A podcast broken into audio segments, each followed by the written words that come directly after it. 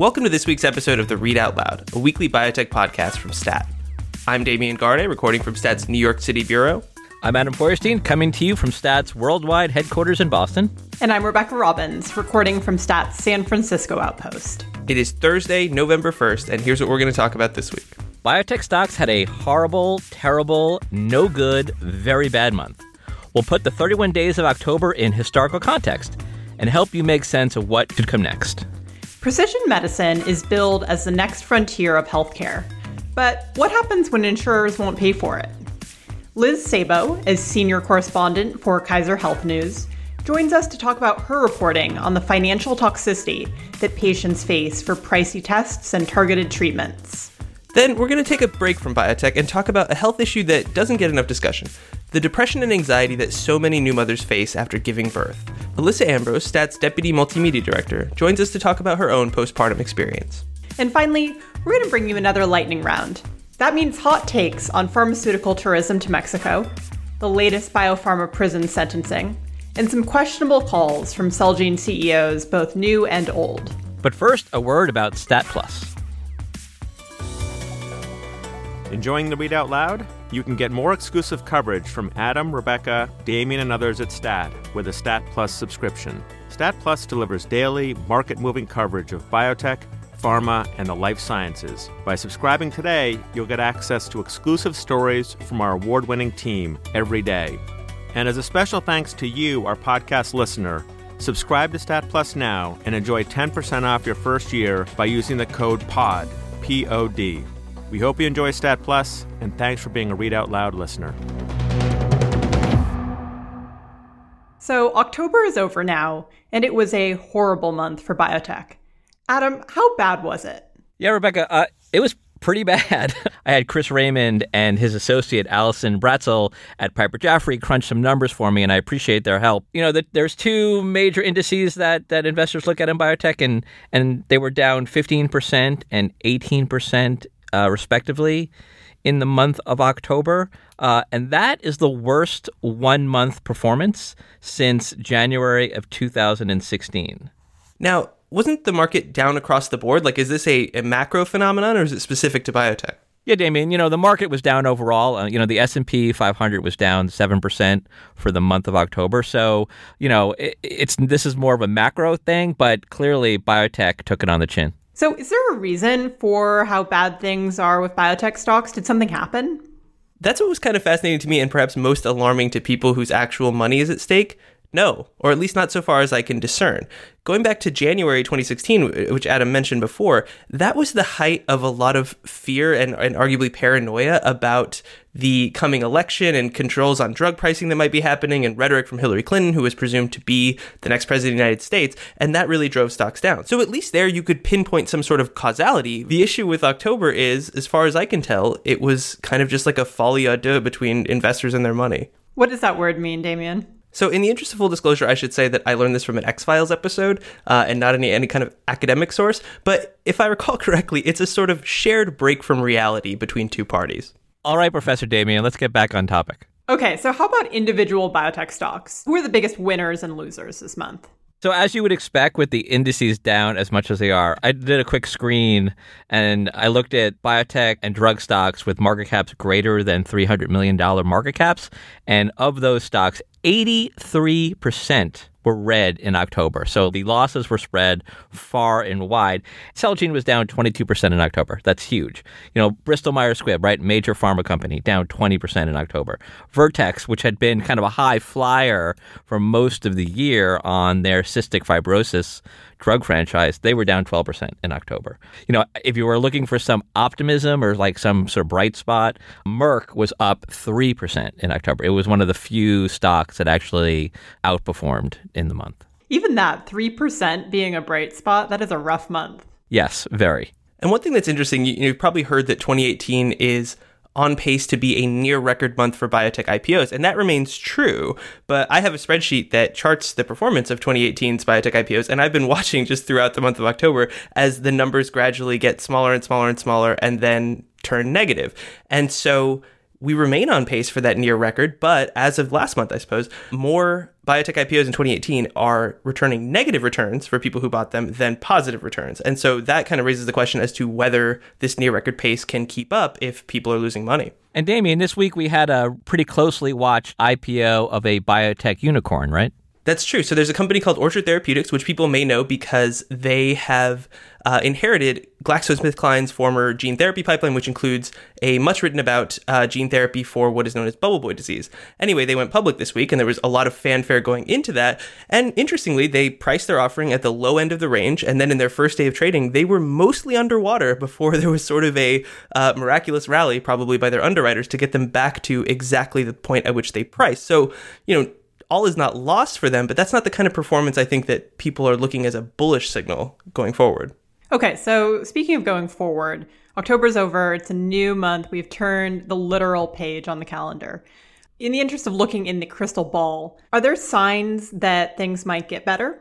Well, I mean, if you if you look at the fundamentals of the sector, the science, I mean, all that stuff seems to be going as planned. I mean, you know, the science underlining biotech drug development marches forward. Uh, you know, obviously not everything is going to work, but I mean, we're still seeing kind of really major breakthroughs in new medicines, and that hasn't stopped. So, I mean, if you're sort of bullish long term on the ability of biotech and drug companies to kind of create new medicines, then there's probably the stock market fluctuation that we're seeing in October might be just a blip. How about the flip side, though? Are there signs that the bad month of October may bleed into November and beyond?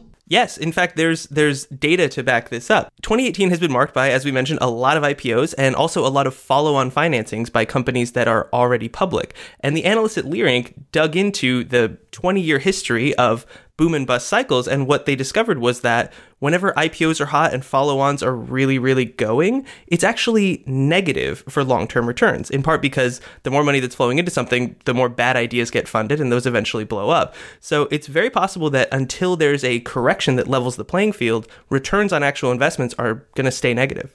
Well, fortunately, as Guns N' Roses famously sings, nothing lasts forever.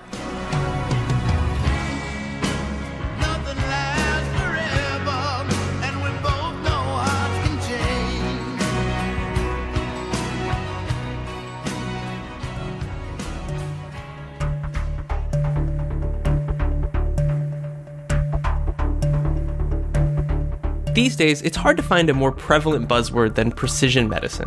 The concept has generated a huge amount of excitement, including the government's precision medicine initiative and big investments by drug companies. One reason the idea has caught on is because it makes intuitive sense and sounds so futuristic. Who doesn't want to tailor treatments to patients based on the genetic drivers of their disease? But there's at least one problem with that narrative. The promise of precision medicine may be being oversold bringing more uncertain benefits and greater costs than many people realize. Liz Szabo is a senior correspondent for Kaiser Health News, and she's been doing some sobering reporting on this subject. Just the other day, she put out a new piece, published in USA Today, that examines what happens when insurers won't pay for precision medicine. And Liz joins us today to talk about her story. Liz, thanks for coming on the show. Great to be here. Liz, your piece follows the story of a woman in South Dakota named Kristen Kilmer, who was diagnosed with incurable breast cancer.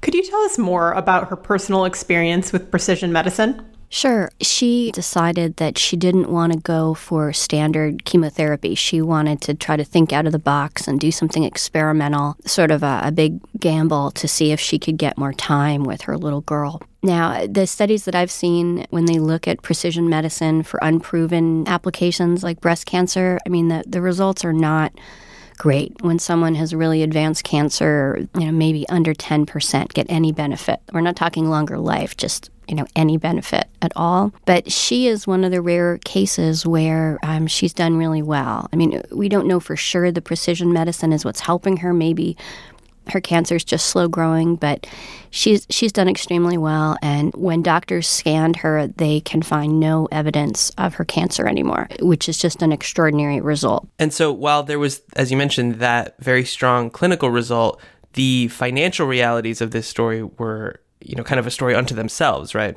Absolutely. There's been a lot of reporting about these handful of patients who do well, but I decided to write this piece because what you don't see is how much it costs. In certain types of cancer, like lung cancer, precision medicine has been really well established, so there's usually pretty good insurance coverage for it. But for something like breast cancer, it's really still experimental. And private insurance, for the most part, does not cover the test I interviewed one woman who got a $5,800 bill uh, just for the test alone. And then the problem is, even if your insurance, like Medicare, for example, will pay for the test now, they won't necessarily pay for the treatments because the treatments are considered experimental. These tests may match you with a drug that's FDA approved, but it's not FDA approved for your cancer. It's approved for some other cancer.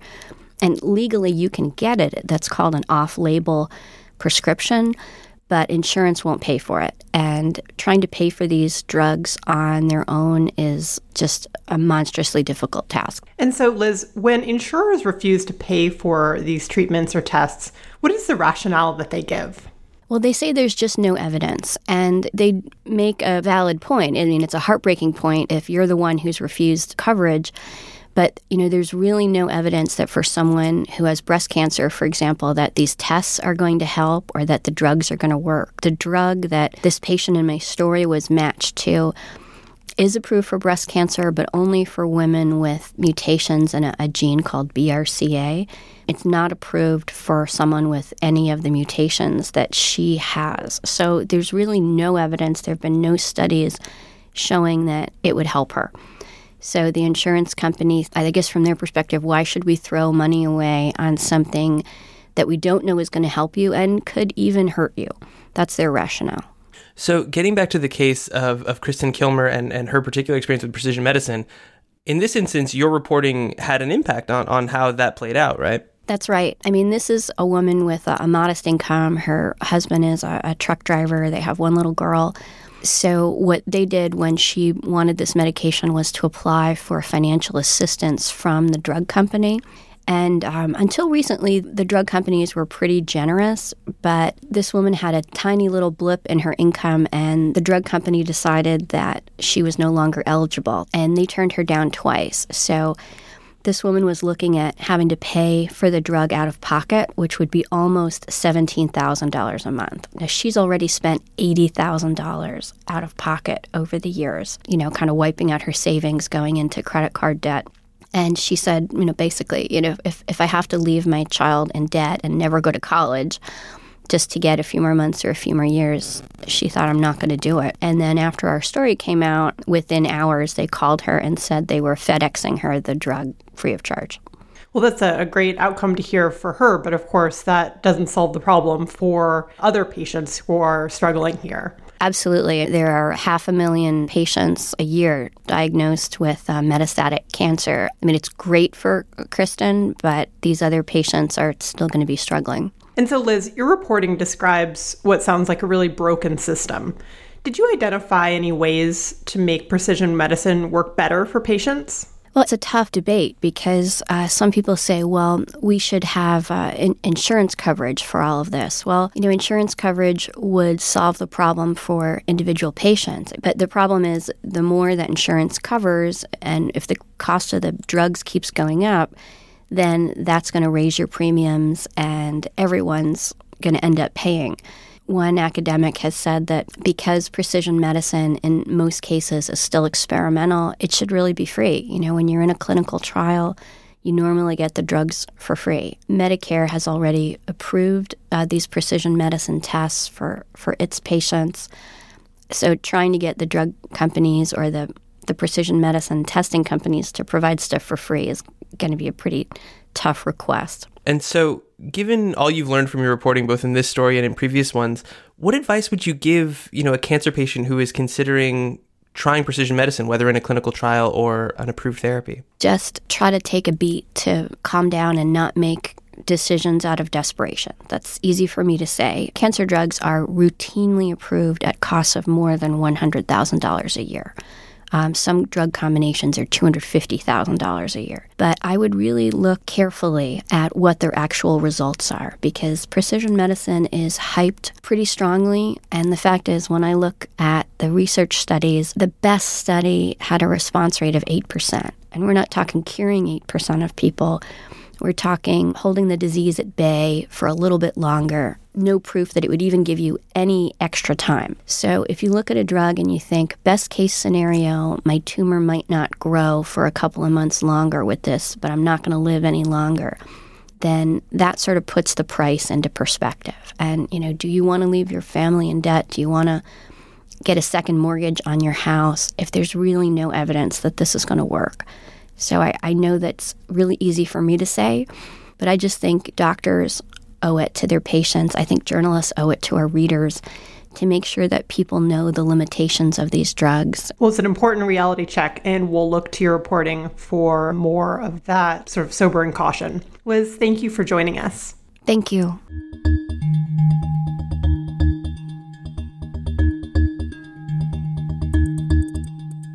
Later this week, the FDA is gathering a bunch of experts to discuss what would be the first drug developed specifically to treat postpartum depression.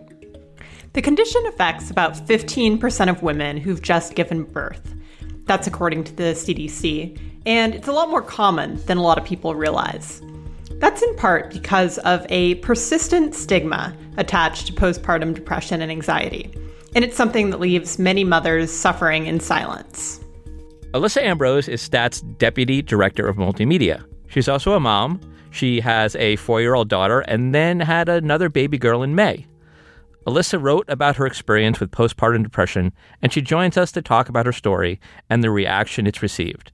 Alyssa, thanks for joining us. Great to be here. So, Alyssa, in your piece, you write really vividly about how you felt in the months after giving birth. You described it as a time marked both by, quote, boundless love and the darkest kind of sadness, end quote. So, what made you want to share your story? It was obviously kind of a scary story to share publicly, but I think the thing that made me feel most passionate about writing the story down was that when I was going through this thing that I now understand to be postpartum depression, I was constantly second guessing myself and feeling like the feelings I had were probably part of a normal postpartum period. You know, you're exhausted, things are crazy. Um, I was completely convinced for a long time that I wasn't uh, experiencing anything clinical. I think at that time I would have found a lot of value in reading other women's stories. And when I did eventually sort of figure out that this wasn't, in fact, normal to feel this way, and I started to talk to other women, it was incredibly eye opening to hear that so many of them had been through the same thing and that this is, in fact, a physical clinical thing that can happen to your brain and i wished that i had had more knowledge. And so I, I, wrote it in the hope that other women might be able to find some comfort and some information from what i myself went through. Alyssa one thing that stood out in your piece was the statistic that only about 15% of women struggling with postpartum depression actually get treated. Um, you know what are the barriers that keep them from getting what they need I spoke with the president of ACOG, which is the American College of Obstetrics and Gynecology, and their feeling is that one of the biggest barriers to care, and this was my experience as well, is a lack of access to clinicians in mental health. And they mentioned that would be helpful probably for women going forward is an integration of obstetric care and psychological care. That barrier of just finding someone to help you is huge. And I also think the barrier of even recognizing that you have a problem is, is the other most major thing because so many women are made to feel like this is normal, that it's normal to feel overwhelmed, it's normal to feel sad. There's so many things in our society that tell women, like, you just have to grin and bear it. So I feel like getting diagnosed or even realizing you have a problem is the first barrier, and then getting help for that is the second. So, Alyssa, what has the response been since your piece was published? Have you heard from women, you know, with similar experiences? It's been a really hopeful reaction for me. Um, I've heard from a lot of women, both who have recently uh, had children and who have experienced these symptoms previously, who just overwhelmingly said that this story mirrored a lot of their experience, that they were felt refreshed and relieved to see somebody else acknowledge those feelings. And so I hope that this will be the beginning of a conversation with more to come. If you haven't read Alyssa's essay, I highly recommend doing so by going to STAT's website, Alyssa, thanks for coming on the show. Thank you so much, guys.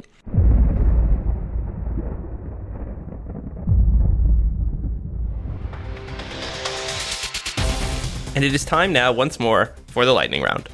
So, Rebecca, what is with this story about Utah sending patients to Mexico for cheap drugs? So, an insurer that covers public employees and their family members is offering a very strange deal to uh, try to drive down drug costs. Uh, the uh, the offer is patients can get plane tickets to San Diego, transportation to Tijuana, and then a $500 cash payout so that they can get their drugs across the border. These are drugs for multiple sclerosis, cancer, and certain autoimmune disorders. So that story kind of took flight on Twitter because it sort of begged for like the witty framing of, ah, yes, this is healthcare in America today. But it was kind of interesting to me as a person who grew up in a border state because this has been pretty common for a while. Maybe not as a codified thing from a payer, but my father, for example, owes his entire smile to the dentist of Juarez. That's right. Yeah, this is something, as you pointed out, um, people living near the border in America do all the time. But to right to see it sort of codified by an insurer begs the question of whether we'll see more of this from other insurers trying to cut down on costs.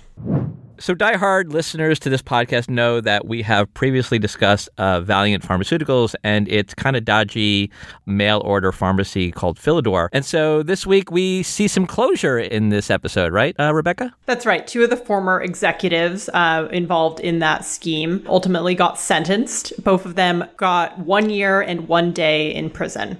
So, Damian, how do you think this compares to some of the other sentencing we've seen? In recent months in biopharma. So yeah, a year and a day is much smaller, obviously, than the sentence that, for example, Martin Shkreli got, and it's smaller than what is proposed and is likely to befall Elizabeth Holmes and the rest of the merry gang of Theranos folks but I think you know what I've seen people kind of point out that discrepancy. It's it's important to remember that what Valeant is accused of, and now these two men have been convicted of doing, is not really the same kind of fraud. It's actually much more in line with what we saw from Enron or sort of channel stuffing frauds of yesteryear. So a one to one comparison is not really possible. So moving on, let's talk about a comment that the CEO of Celgene made at a, a recent conference. That's Mark Alles. Uh, he is the head of biotech company Celgene, and he made an interesting comment about what's actually hard in drug development. He said that the main challenge these days is the financial burden that patients are facing. By contrast, he said, actually treating the disease, quote, is becoming ironically easy, end quote. So what do we think? Is that a gaffe? I think it's one of those comments that he probably would retract if he thought about it again. And I, I, also note, I think it's funny, is that Mark was speaking at a biotech conference in Bellevue, Washington, and Celgene bought a CAR T company called Juno Therapeutics, which is based in Seattle, and they haven't actually gotten a drug approved yet. So he might want to just kind of think about that statement again. Well, and I think it's doubly painful upon review just because if you actually have cancer, you might balk at the idea that a man who makes millions of dollars describes caring for your disease as, quote, ironically easy. And then furthermore, his underlining the fact that the difficult part is patients' ability to pay for it. Well, he happens to market a drug in the form of Revlimid, which, if you live in the greater New Jersey area, you know Celgene has raised the price of. So the guy behind the price increases telling you that affordability is a problem feels a little rich. So, on a related note, Damian, you were saying you were just watching Jeopardy the other night and saw an interesting TV ad. Wait, Damian, you watch Jeopardy? Almost every night, yes, that and the X Files. So, yeah, I live in the greater New Jersey television market, which means that I have been treated for weeks to the televisual communications of Bob Hugin and Bob Menendez, two men who are running for the Senate, and of course, Bob Hugin, former CEO of Celgene. And now, because we are days away from the election, the rhetoric, as it often does, has ratcheted up, and there is a new ad endorsed by Bob Hugin that implicitly compares his opponent to Harvey Weinstein. Yeah, this ad is something else. So the spot features a mother and her baby girl. Uh, later, there's a cameo of their fluffy white dog, just to give you a sense of the tone. And this woman is watching the TV news, and we see in the background Harvey Weinstein on the screen, charged with rape, is splattered across the chyron. And just after that in the ad, this mother mentions allegations that Bob Menendez may have traveled abroad to have sex with underage prostitutes. And to just give you a flavor for that ad, here's what the New Jersey mother has to say about what she'd tell her daughter about Bob Menendez. I'll never be able to explain a vote for him to her. Well, alrighty then. Yeah, late season political ads are certainly something. You know, the New York Times did fact check this ad, and to summarize it, they said that these allegations against Menendez had never been proven. So Damian has been watching the Hugin Menendez race pretty closely, and um, you know, by the time our next podcast comes around, uh, the election results will be known. So, Rebecca, do you think that we should ask Damian for a prediction? You know, I think we should, Damian. Let's put on your pundit hat. I defer to the sort of floating brains in jars that uh, work at 538 who accumulated all of the polling in this race. None of the polls actually have Hugin winning. And I think it's fair to say from that that it seems very unlikely, even accounting for the error bars in polling, that he can pull off this upset. But also, my pundit hat doesn't even fit, and I have no idea. We're putting you down for Menendez then. Fine.